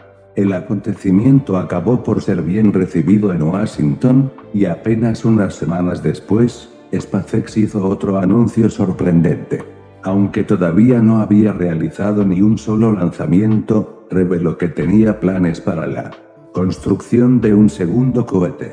Además del Falcon 1, construiría el Falcon 5. Como indicaba su nombre, el cohete tendría cinco motores y transportaría más carga, unos 4.200 kilos, para situarla en órbita terrestre baja. Lo más importante era que, en teoría, el Falcon 5 podía llegar a la Estación Espacial Internacional en misiones de reabastecimiento, lo que abriría a SpaceX la posibilidad de conseguir grandes contratos con la NASA. Además, en un guiño a la obsesión de Musk por la seguridad, se dijo que el cohete sería capaz de completar sus misiones aunque fallaran tres de los cinco cohetes, un nivel de fiabilidad que no se había visto en el mercado desde hacía décadas. La única manera de estar a la altura de lo anunciado era actuar como SpaceX había prometido desde el principio, operando como una empresa de Silicon Valley. Musk siempre estaba a la busca de ingenieros que no solo hubieran tenido buenas notas en la universidad, sino que además hubieran hecho algo especial con su talento. Cuando encontraba a alguien bueno, Musk era implacable intentando convencerlo de que trabajara en su empresa. Brian Garner, por ejemplo, conoció a Musk en una fiesta organizada en los hangares del aeropuerto Mojave y, poco tiempo después, este le planteó la posibilidad de trabajar para él. Parte del trabajo académico de Garner estaba becado por Northrop Grumman. Elon dijo, en ese caso, se lo compraremos, recuerda Garner. Así que le envié mi currículo por correo a las dos y media de la mañana, y me respondió a la media hora con una serie de comentarios a cada uno de los puntos que yo planteaba. Me dijo, cuando hagas una entrevista, asegúrate de hablar de manera concreta de lo que haces en vez de utilizar palabras de moda. Una vez contratado, a Garner le asignaron la tarea de mejorar el sistema para probar las válvulas del motor Merlin. Había docenas de ellas, y probar manualmente cada una llevaba entre 3 y 5 horas. Al cabo de seis meses, Garner había construido un sistema automatizado que hacía el trabajo en cuestión de minutos. La máquina probaba las válvulas de manera individual, con lo que un ingeniero de Texas podía solicitar los datos obtenidos en una parte determinada. Me habían asignado aquel trasto al que nadie quería y que me sirvió para establecer mi reputación como ingeniero, dice Garner. A medida que iban llegando nuevos empleados, SpaceX alquiló otras naves en el complejo del segundo. Los ingenieros trabajaban con programas informáticos muy sofisticados y creaban archivos gráficos enormes, motivo por el cual necesitaban que todas aquellas oficinas estuvieran conectadas por Internet de alta velocidad. Sin embargo, algunas empresas vecinas bloqueaban la iniciativa de conectar todos los edificios mediante cables de fibra óptica. En lugar de tomarse el tiempo necesario para regatear con las otras empresas, al jefe de tecnología de la información de SpaceX, Brandon Spikes, que había trabajado con Musk en Zipros y PayPal, se le ocurrió una solución más rápida y ladina. Un amigo suyo trabajaba para una empresa de telefonía y le dibujó un diagrama en el que se mostraba una manera de introducir de forma segura en el poste telefónico un cable de red entre los cables de electricidad y telefonía. A las 2 de la mañana, un equipo de incógnito se presentó con una plataforma hidráulica, instaló la fibra en los postes telefónicos y a continuación llevó los cables hasta las naves de SpaceX. Lo hicimos durante un fin de semana en lugar de dedicar meses a obtener los permisos, dice Spikes. Siempre teníamos la sensación de enfrentarnos a un reto insuperable y de que necesitábamos estar unidos para que ganaran los buenos. Alex Rideau, el propietario de la nave en la que trabajaba SpaceX, se ríe por debajo al recordar las excentricidades del equipo de Musk. Sé que por las noches hacían muchas cosas bajo mano, afirma. Eran unos tipos listos, el trabajo tenía que salir adelante y no siempre tenían tiempo para esperar a que llegaran los permisos de las autoridades competentes. Más nunca dejaba de pedir a sus empleados que trabajaran más y mejor, fuera en la oficina o en actividades extracurriculares. Entre las tareas de Spike se contaba la fabricación de consolas de videojuegos para la casa de Musk que llevaban al límite sus capacidades computacionales y que había que enfriar con agua que circulaba por una serie de tubos en su interior. Cuando vio que uno de los aparatos no dejaba de dar problemas, Spikes pensó que la instalación eléctrica de la mansión de Musk no estaba en condiciones, y para resolver el problema instaló un circuito eléctrico exclusivo para la sala de juegos. Aquel detalle no hizo que Musk lo tratara con ninguna clase de favoritismo. En cierta ocasión, el servidor de correo de SpaceX se estropeó, y Elon me dijo, textualmente, que sea la última vez que pasa una mierda como esta cuenta Spikes. Te clavaba la mirada hasta comprobar que habías captado el mensaje. Musk había tratado de encontrar empresas contratistas cuya creatividad y ritmo de trabajo fueran similares a las de SpaceX. En lugar de dirigirse siempre a compañías aeroespaciales, encontró proveedores con experiencia similar en diferentes campos. Al principio, SpaceX necesitaba una empresa que se encargara de la construcción de los tanques de combustible, que constituían esencialmente el cuerpo principal del cohete, y Musk acabó en el medio oeste hablando con compañías que habían construido grandes tanques para el ramo del procesado de lácteos y otros alimentos. Aquellas empresas trabajaban contrarreloj para atenerse a los plazos de SpaceX, mientras Musk viajaba por todo el país para hacerles una visita a veces por sorpresa y comprobar sus avances. Una de aquellas inspecciones se produjo en una empresa de Wisconsin llamada Spincraft. Junto a un par de empleados de SpaceX, Musk viajó en su jet a la otra punta del país y llegó a última hora de la noche, convencido de que vería a un turno de trabajadores haciendo horas extra para completar los tanques de combustible. Cuando descubrió que la empresa acumulaba mucho retraso, se volvió hacia un empleado y le dijo, no me gusta que nos den por culo. David Smith, en aquel entonces manager general de Spincraft, dice que Musk tenía fama de ser un negociador temible y de controlarlo todo personalmente. Si Elon no estaba satisfecho, te lo hacía saber, recuerda Smith. Las cosas se podían poner feas. En los meses posteriores a aquella visita, SpaceX incrementó sus capacidades de soldadura dentro de la empresa para fabricar tanques de combustible en el segundo y deshacerse de Spincraft. Otro comercial se presentó en SpaceX para intentar venderle a la empresa equipos de infraestructura tecnológica. Llegó preparado para ejecutar el número que los viajantes han ejecutado ante sus posibles clientes desde tiempos inmemoriales, presentarse, hablar, tantear y plantear la posibilidad de hacer negocios en el futuro. Musk no estaba dispuesto a tolerarlo. El tipo se presenta y Elon le pregunta para qué se han reunido, dice Spikes. Para crear una relación, le responde. Muy bien, replica Elon, encantado de conocerlo, lo que venía a decir, saca tu culo de mi oficina. Aquel tipo había hecho un viaje de cuatro horas que terminó con una reunión de dos minutos. Elon no tenía paciencia con esas cosas. Musk podía ser igualmente brusco con los empleados que no estaban a la altura de sus expectativas. Solía decir, cuanto más tardas en despedir a alguien, más pronto deberías haberlo hecho, recuerda Spikes. A la mayoría de los empleados de SpaceX les entusiasmaba formar parte de aquella aventura e intentaban que no les afectasen las rigurosas exigencias y la severa conducta de Musk. Pero, a veces, Musk iba demasiado lejos. El equipo de ingenieros entraba en cólera cada vez que éste declaraba a un medio de comunicación que había diseñado el cohete Falcon poco menos que por su cuenta. Musk contrató también a un equipo de documentalistas para que lo acompañara allá donde fuera. Aquel gesto de soberbia crispó los nervios de las personas que tan duramente trabajaban en SpaceX.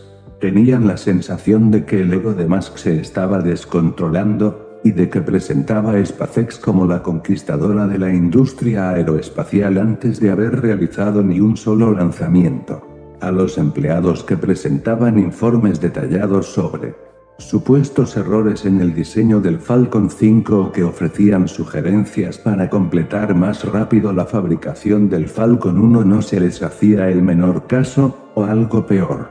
En aquella etapa, el trato que recibía el personal muy a menudo dejaba que desear, dice un ingeniero. A muchos buenos ingenieros, que para todo el mundo al margen de la gerencia eran importantes activos de la empresa, se los obligó a marcharse o simplemente se los despidió acusándolos de cosas que no habían hecho. Demostrar que Elon se equivocaba en algo era el beso de la muerte. Aunque SpaceX tenía previsto lanzar su cohete a principios de 2004, fue incapaz de hacerlo. El motor Merlin que habían construido Muller y su equipo parecía ser uno de los motores de cohete más eficientes diseñados hasta entonces. Las pruebas que tenía que pasar para demostrar que realmente serviría para un lanzamiento estaban llevando más tiempo del que esperaba Musk. Por fin, en otoño de 2004, los motores exhibieron un comportamiento regular y cumplieron todos los requisitos. Eso significaba que Muller y su equipo podían respirar tranquilos, mientras que el resto de los empleados de SpaceX debían prepararse para empezar su calvario. Desde que se había creado la empresa, Muller había sido el factor crítico a saber, el responsable de que la empresa no pudiera dar los siguientes pasos y había trabajado bajo el escrutinio de Musk. Cuando el motor estuvo a punto, todo el mundo entró en pánico, afirma Muller. Nadie más sabía lo que suponía ser el factor crítico. Hubo muchos que no tardaron en descubrirlo, a medida que se fueron presentando problemas de gran calado. La aviónica del cohete, que incluía la electrónica para la navegación, la comunicación y el funcionamiento general del aparato, dio innumerables quebraderos de cabeza. Cosas aparentemente triviales, como lograr que una memoria USB se comunicara con el ordenador principal del cohete, fallaban por motivos inexplicables. El programa informático que controlaba el cohete también se convirtió en un problema grave. Es como cuando un proyecto depende de su 10% final y las cosas no encajan, dice Muller. Aquel proceso duró seis meses.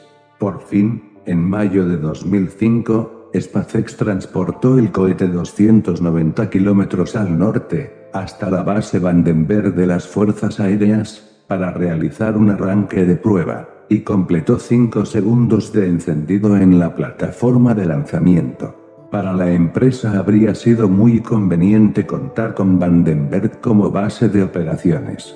No está lejos de Los Ángeles y tiene varias plataformas de lanzamiento. Sin embargo, SpaceX era un invitado molesto. Las fuerzas aéreas le dieron una bienvenida algo fría, y el personal encargado de las plataformas no movió ni un dedo para ayudarlos. Lockheed y Boeing, encargadas de lanzar al espacio desde la base satélites militares que valen mil millones de dólares, tampoco le puso las cosas fáciles. En parte porque SpaceX representaba una amenaza para su negocio y en parte porque aquella compañía salida de la nada estaba enredando al lado de sus valiosos cargamentos. Cuando la fase de prueba dio lugar a la fase de lanzamiento, SpaceX tuvo que ponerse a la cola. Eso significaba que tardarían meses en realizar el lanzamiento. Aunque nos decían que podíamos volar, estaba claro que no iba a ser así, afirma Gwyneth O'Toole. Cuando empezaron a buscar un nuevo emplazamiento, Sotuel y Hans Koenigsmann colgaron un mapa mundi en la pared y buscaron algún nombre reconocible en la línea del Ecuador, donde el planeta gira más rápido, lo que otorga a los cohetes un impulso añadido. El primer nombre barajado fue la isla Kwajalein o simplemente Kwaj, la isla más grande de un atolón situado entre Guam y Hawái, en el Océano Pacífico, perteneciente a la República de las Islas Marshall. El lugar le sonaba a Sotuel porque el ejército de Estados Unidos lo había empleado durante décadas para probar sus misiles. Sotuel buscó el nombre de algún coronel de aquella base y le envió un correo electrónico. Al cabo de tres semanas recibió una llamada telefónica informándole de que las Fuerzas Armadas estarían encantadas de contar con la presencia de SpaceX. En junio de 2005, los ingenieros de la empresa empezaron a llenar contenedores para enviar todo el equipo a Quaj. El atolón de Kwajalein se compone de unas 100 islas. Muchas de ellas apenas tienen unos metros de extensión, y son bastante más largas que anchas.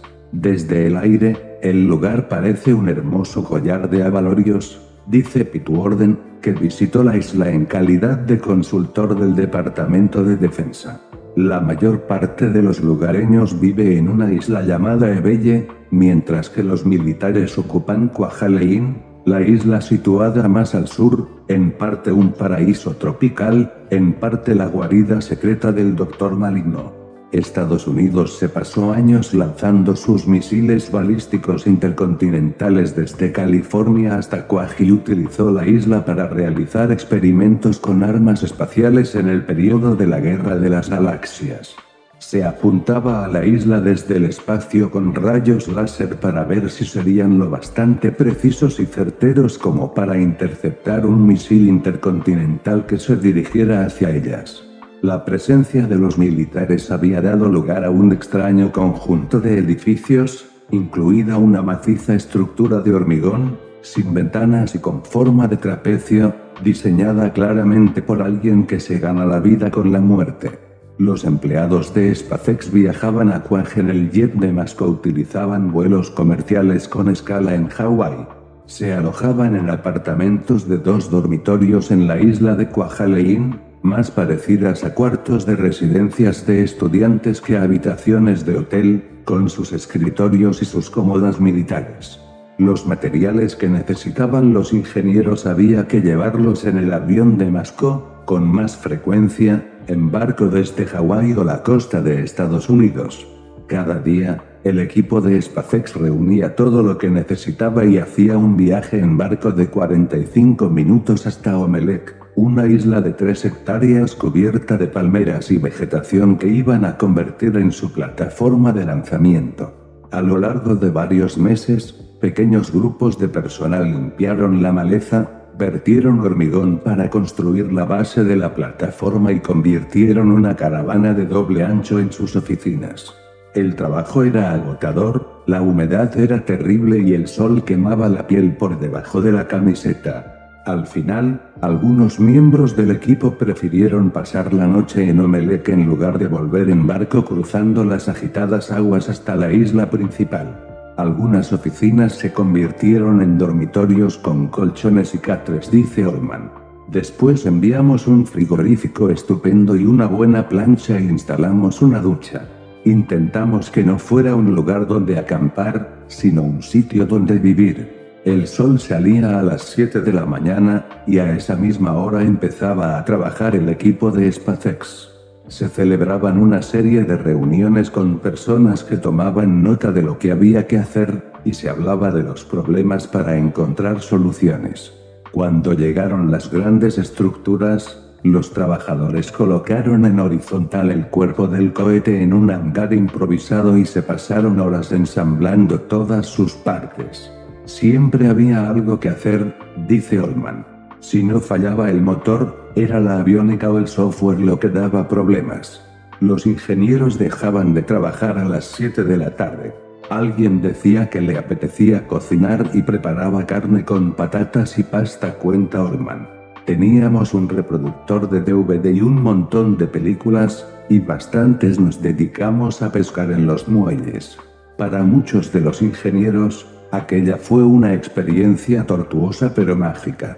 En Boeing podías sentirte a gusto, pero en SpaceX las cosas funcionaban de otra forma, afirma Walter Sims, un experto en tecnología de la empresa que mientras estuvo en Quag encontró tiempo para sacarse el permiso de buceo. Cada persona que había ido a la isla era una puta estrella, y siempre estaban organizando seminarios sobre radios o sobre el motor. Aquel lugar te llenaba de vida. A los ingenieros no dejaba de desconcertarles lo que más que estaba dispuesto a financiar y lo que no. En la oficina central, alguien podía solicitar la compra de una máquina de 200 mil dólares o de algún costoso componente que le parecía esencial para el éxito del Falcon 1 sin que más le diera su visto bueno. Sin embargo, no tenía problema en pagar el mismo dinero para instalar una superficie brillante en el suelo de la factoría y embellecerlo. En Amelec, los empleados querían pavimentar un camino de 180 metros para facilitar el transporte del cohete desde el hangar hasta la plataforma. Musk se negó, lo que supuso que los ingenieros trasladasen el cohete y su base, provista de ruedas, al modo de los antiguos egipcios. Colocaron en el suelo una serie de tablas de madera y desplazaron el cohete sobre ellas, cogiendo la última tabla y colocándola al principio y repitiendo el proceso continuamente. La situación era absurda. Una empresa de cohetes recién creada había acabado en mitad de la nada tratando de realizar una de las mayores hazañas de la humanidad y, para ser sinceros, solo una pequeña parte del equipo de SpaceX tenía la menor idea sobre cómo llevar a cabo un lanzamiento. Transportaban el cohete hasta la plataforma una y otra vez, lo colocaban en vertical durante un par de días y las comprobaciones técnicas y de seguridad revelaban sin cesar la existencia de innumerables problemas. Los ingenieros trabajaban en la medida de sus posibilidades antes de colocarlo en horizontal y devolverlo al hangar para evitar que el salitre provocara daños. Equipos que durante meses habían trabajado por separado en la factoría propulsión, aviónica, programación informática se vieron obligados a formar un grupo interdisciplinar y a trabajar juntos. El resultado final de todo aquello fue un ejercicio de aprendizaje y compañerismo que se desarrolló como una comedia de enredo. Era como la isla de Gilligan, salvo por los cohetes, dice Olman. En noviembre de 2005, unos seis meses después de que hubieran pisado por vez primera la isla, el equipo de SpaceX se sintió lo bastante preparado para realizar un lanzamiento. Musk viajó con su hermano, Kimball, y se unió al grueso del equipo de SpaceX en los barracones de Quag. El 26 de noviembre, algunos empleados se levantaron a las 3 de la mañana y llenaron el cohete con oxígeno líquido. A continuación se apresuraron a dirigirse a una isla situada a unos 5 kilómetros para protegerse, mientras el resto del equipo controlaba los sistemas de lanzamiento desde una sala de control situada a poco POF 41 kilómetros, en Cuajo. Los militares concedieron a SpaceX una ventana de lanzamiento de 6 horas. Todo el mundo esperaba ver que la primera fase despegaba y alcanzaba los 11.000 km por hora antes de que se encendiera la segunda fase y volara a 27.000 km por hora. Sin embargo, durante las comprobaciones previas al lanzamiento, los ingenieros detectaron un problema importante, una válvula del tanque de oxígeno líquido no estaba bien cerrada, y el combustible se evaporaba a una velocidad de casi 1900 litros por hora. El equipo se apresuró a solucionar el problema, pero el cohete perdió demasiado oxígeno para despegar durante la ventana asignada. Con la misión abortada, SpaceX ordenó que le trajeran de Hawái una buena reserva de oxígeno líquido y preparó un nuevo lanzamiento a mediados de diciembre. Los fuertes vientos, nuevos fallos en las válvulas y otros errores echaron por tierra la nueva tentativa. Antes de realizar un tercer intento, el equipo descubrió una noche de sábado que los sistemas de distribución de la electricidad habían empezado a funcionar mal y había que instalar nuevos condensadores. El domingo por la mañana bajaron el cohete y desmontaron las dos fases para que un técnico pudiera deslizarse en su interior y quitar las placas eléctricas. Alguien localizó en Minnesota una tienda de electrónica que abría los domingos, y un empleado de la empresa voló sin demora hasta allí para comprar algunos condensadores. El lunes estaba en California probando los componentes en la oficina central de la compañía, para cerciorarse de que pasaban diversas pruebas de temperatura y vibración antes de regresar en avión a las islas. En menos de 80 horas se había reparado y reinstalado el sistema electrónico del cohete. La carrera de ida y vuelta a Estados Unidos demostró que los 30 miembros del equipo de SpaceX sabían hacer frente a la adversidad y alentaron a todo el mundo en la isla. Si el lanzamiento hubiera estado a cargo de un equipo tradicional, formado por unas 300 personas, jamás se habría pensado en reparar el cohete a esa velocidad. Pero la energía, el talento y los recursos del equipo de SpaceX no bastaron para vencer su inexperiencia ni para sobreponerse a las dificultades atmosféricas. Se produjeron nuevos problemas y la idea de realizar el lanzamiento quedó completamente descartada. Finalmente, el 24 de marzo de 2006 funcionó todo a la perfección. El Falcon 1 despegó de la plataforma de lanzamiento y se elevó en el cielo. Desde las alturas, la isla se veía como una mancha verde en medio de un vasto fondo azul. En la sala de control, Musk observaba la evolución del cohete mientras se paseaba vestido con pantalones cortos, sandalias y camiseta de manga corta. Sin embargo, a los 25 segundos, quedó claro que algo no iba bien. Se declaró un fuego en el motor Merlin y el aparato, que había estado ascendiendo en una impecable línea recta, empezó a dar vueltas y después cayó incontrolablemente a la tierra el Falcon 1 acabó precipitándose directamente sobre la plataforma de lanzamiento. La mayoría de los escombros fue a parar a un arrecife situado a unos 75 metros de la plataforma, mientras que la carga del satélite atravesó el techo del taller y aterrizó más o menos intacta en el suelo. Algunos ingenieros se pusieron sus trajes de buceo y recuperaron las piezas, colocando todos los restos del cohete en dos cajas del tamaño de un congelador. Tal vez no esté de más señalar que las empresas que han logrado mandar cohetes al espacio también han sufrido reveses, escribió más que en un informe redactado a modo de balance. Un amigo me escribió para recordarme que de los primeros nueve lanzamientos del Pegasus, solo cinco tuvieron éxito, de los cinco del Ariane, solo tres, de los 20 del Atlas, solo 9, de los 21 del Soyuz, solo 9, y de los 18 del Proton, solo 9. Después de experimentar de primera mano lo difícil que es alcanzar la órbita, siento un gran respeto por todos aquellos que perseveraron y lograron fabricar los vehículos que en la actualidad constituyen los puntales de la navegación espacial. Musk terminaba el informe con estas palabras, SpaceX es una empresa de largo recorrido y, contra viento y marea, vamos a lograr que esto funcione. Musk y otros ejecutivos de la empresa culparon de la explosión a un técnico cuyo nombre no mencionaron, pero que, según ellos, había trabajado en el cohete un día antes del lanzamiento y no había ajustado correctamente una junta de un tubo de combustible, lo que hizo que la junta se rompiera. La pieza no podía ser más sencilla, una tuerca de fontanería de aluminio de las que se emplean para conectar dos tubos. El técnico era Olman. Después de la explosión, Olman voló a Los Ángeles para hablar personalmente con Musk. Se había pasado años trabajando día y noche en el Falcon 1 y estaba furioso de que Musk les hubiera puesto en evidencia a él y a su equipo. Estaba seguro de haber ajustado bien la junta, además, algunos observadores de la NASA controlaron su intervención.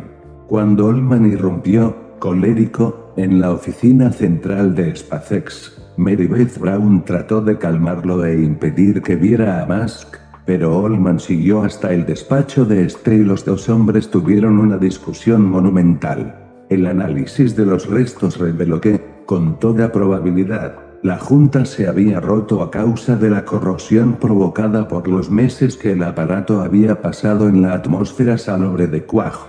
El cohete estaba literalmente cubierto de sal por un lado, y había que rascarla, afirma Muller. Sin embargo, Tres días antes habíamos realizado una ignición estática y todo salió bien. SpaceX había intentado eliminar 22 kilos de peso empleando componentes fabricados con aluminio en lugar de acero inoxidable. Thomson, el Marine, sabía de primera mano que los componentes de aluminio funcionaban perfectamente en los helicópteros de los portaaviones y Muller había comprobado que naves estacionadas al aire libre en Cabo Cañaveral durante 40 años tenían las tuercas de fontanería en perfectas condiciones. A pesar de los años transcurridos, algunos ejecutivos de SpaceX todavía le dan vueltas al trato recibido por Olman y su equipo. Eran los mejores, y les echaron la culpa para explicar al público lo que había sucedido, sostiene Muller. Fue nefasto. Más adelante descubrimos que sencillamente habíamos tenido mala suerte. 9. Después de la explosión, el equipo le dio duro a la botella en un bar de la isla principal. Musk quería realizar un nuevo lanzamiento al cabo de seis meses, pero para montar otro aparato habría que trabajar de firme. La empresa tenía preparadas en el segundo algunas partes del vehículo, pero, desde luego, no un cohete listo para despegar. Mientras se bebían unos tragos, los ingenieros se comprometieron a ser más disciplinados a la hora de construir el siguiente aparato y a trabajar mejor en equipo. Warden tenía la esperanza de que los ingenieros obtuvieran resultados más brillantes. Los había estado observando para el Departamento de Defensa y admiraba la energía de aquellos jóvenes, pero no su metodología. Trabajaban como los chavales que diseñan programas informáticos en Silicon Valley, afirma Warden. Se pasaban toda la noche en vela probando esto y aquello. Les había visto hacerlo en centenares de ocasiones, y tenía la impresión de que la cosa no iba a funcionar. Cuando se acercó la fecha del primer lanzamiento, Warden intentó advertir a Musk, mediante una carta que le envió a él y al director de DARPA, la agencia de investigación del Departamento de Defensa, en la que dejaba clara su opinión. Elon no reaccionó bien. Dijo, ¿y qué sabrá usted, si es un simple astrónomo? Recuerda Warden. Sin embargo, Después de la explosión, Musk aconsejó que Warden se encargara de la investigación oficial. Es un detalle que dice mucho sobre él, comenta Warden. Casi un año más tarde, SpaceX estuvo preparada para llevar a cabo un nuevo lanzamiento. El 15 de marzo de 2007 se realizó con éxito una prueba de ignición. Después, el 21 de marzo, el Falcon 1 dio al fin la talla despegó correctamente de la plataforma de lanzamiento rodeada de palmeras y ascendió rumbo al espacio. Durante los dos primeros minutos de vuelo, los ingenieros informaron que todos los sistemas funcionaban a la perfección. A los tres minutos, la primera fase del cohete se separó y cayó a tierra, como estaba previsto, mientras el motor Kestrel se ponía en marcha para colocar en órbita la segunda fase. En la sala de control se oyeron hurras exultantes. Después, en el minuto 4, la cadena de la parte superior se separó del cohete, como estaba previsto. Todo sucedía exactamente como tenía que suceder, recuerda Muller. Yo estaba sentado junto a Elon, lo miré y le dije, lo hemos conseguido. Nos abrazamos, convencidos de que iba a llegar a la órbita. Entonces el aparato empezó a oscilar. Durante más de cinco gloriosos minutos, los ingenieros de SpaceX tuvieron la sensación de que lo habían hecho todo correctamente. Una cámara instalada en el Falcon 1 mostraba cómo la Tierra se iba volviendo más pequeña a medida que el cohete se dirigía metódicamente hacia el espacio. Sin embargo, en aquel mismo instante, las oscilaciones que había visto Muller se convirtieron en una fuerte sacudida, y el aparato perdió impulso, empezó a desgajarse y finalmente explotó. En esta ocasión, los ingenieros de SpaceX no tardaron en determinar lo que había ido mal. Los chapoteos del propelente desencadenaron las sacudidas del cohete, y en un momento dado hicieron que quedase al descubierto una de las aberturas por donde se alimentaba el motor. De inmediato, este absorbió una gran bocanada de aire y se incendió. El fracaso fue otro golpe demoledor para los ingenieros de SpaceX. Algunos habían pasado casi dos años viajando sin parar entre California, Hawái y Quaj. Cuando SpaceX logró organizar un nuevo lanzamiento, habían transcurrido casi cuatro años desde la fecha inicial prevista por Musk, y la compañía se había ido tragando la fortuna que había ganado con Internet a una velocidad preocupante. Musk se había comprometido públicamente a llegar hasta el final, pero tanto dentro como fuera de la empresa se hacían cálculos que indicaban que SpaceX solo podría permitirse un nuevo intento, o como mucho dos.